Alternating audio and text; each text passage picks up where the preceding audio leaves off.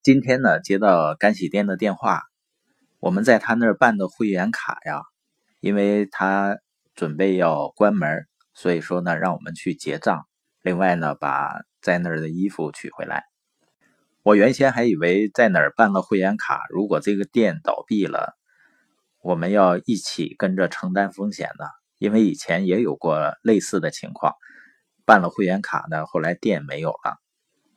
我要说的是呢，看着一个一个的生意人血本无归，房屋租金啊、装修啊，包括设备购买啊，而市场的竞争呢又很激烈。现在各个行业、各个领域基本上都是充分竞争的状态，所以一些经营不善啊或者扛不住的就会倒闭，这样给人们的印象呢就觉得创业好像风险很高。实际上，创业本身是没有风险的。没有创业的知识，不了解商业发展的趋势，才是最大的风险。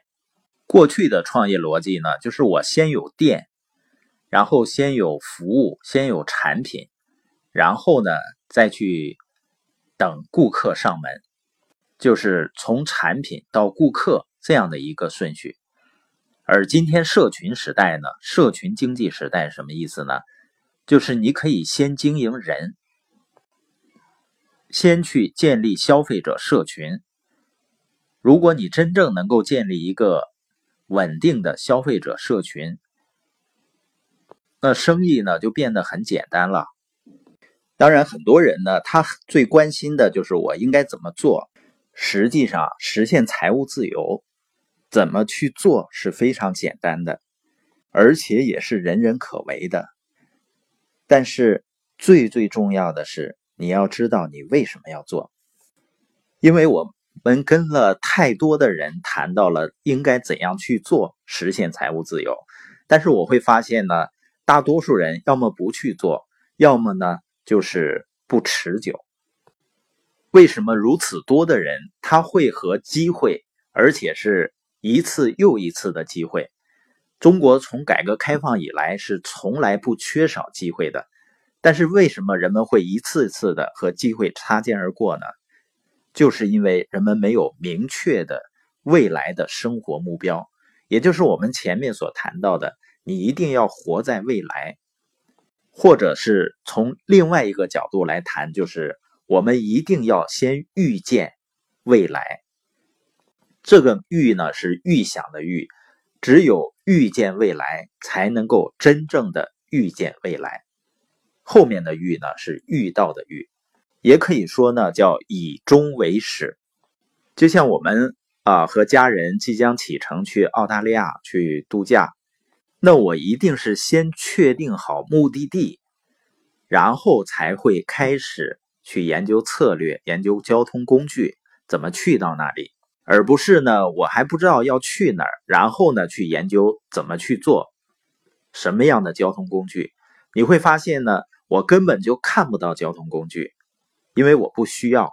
而只有我确定好目的地之后，比如我要去哪儿，我要待二十多天，这样呢，我才可以来选择什么样的交通工具。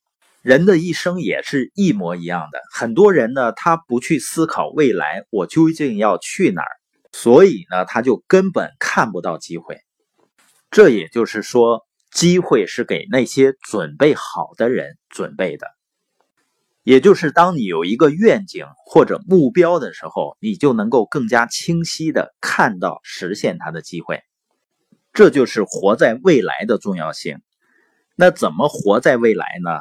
就是你对未来有个预测，比如我要在五年的时间实现财务自由，这个呢就会变成目标，然后根据我们的目标去思考、去学习、去选择、去行动，那你最终就会走到财务自由出现的时刻。你看一下它是怎么实现的呢？就是你先有一个目标。然后呢，按照这个目标去思考、去选择，然后去坚持不懈的行动。那在相当长的一段时间里面，你的生活中的一部分就是活在未来的。这个呢，和人们所说的活在当下并不冲突，也不矛盾的。因为活在当下呢，是指的我们的身体，那肯定是只能活在当下了。那我们说的活在未来呢，是思维上活在未来。而且你要相信啊，活在未来的人一定比只活在当下的人有更多的财富。